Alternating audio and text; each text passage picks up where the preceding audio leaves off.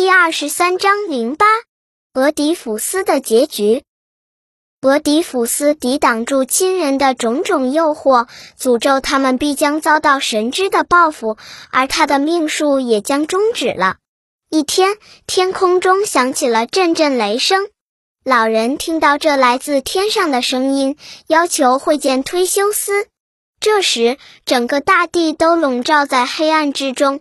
这瞎眼的国王担心自己不能再活着见到忒修斯了，他有许多话要跟忒修斯讲，他要感谢他善意的保护。忒修斯终于来了，俄狄浦斯衷心的为雅典城祝福，然后他又要求忒修斯服从神的召唤，陪他到他可以死的地方去，他死时不容任何人的手指碰到他。他死后，忒修斯不能把这地方告诉任何人，不能说出他的目的在什么地方，这样可以防护雅典，抵御敌人。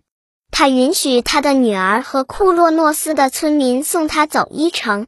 于是，一队人马走进复仇女神的圣灵，任何人都不准用手指碰她一下。这个一直有女儿牵着走路的盲人，现在好像突然看见了似的，昂然走在最前面，朝命运女神指引的道路走去。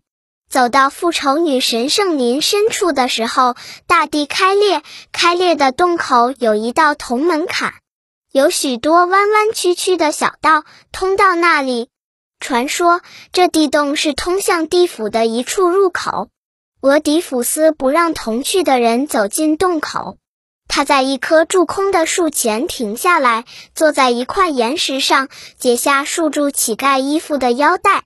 他要了一些洁净的泉水，洗去了因长期流亡积在身上的污垢，并穿上女儿为他拿来的整洁的衣服。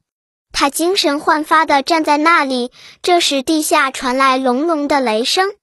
俄狄浦斯拥抱着女儿，吻着他们，说：“孩子们，别了，从今天起，你们就失去父亲了。”突然，他们又听见一阵隆隆的响声，大家不知道这响声是来自天空，还是来自地狱。俄狄浦斯，你还犹豫什么？你怎么还在耽搁？盲人国王放开怀中的孩子，把他们的双手放在忒修斯的手里，表示把他们交给他了。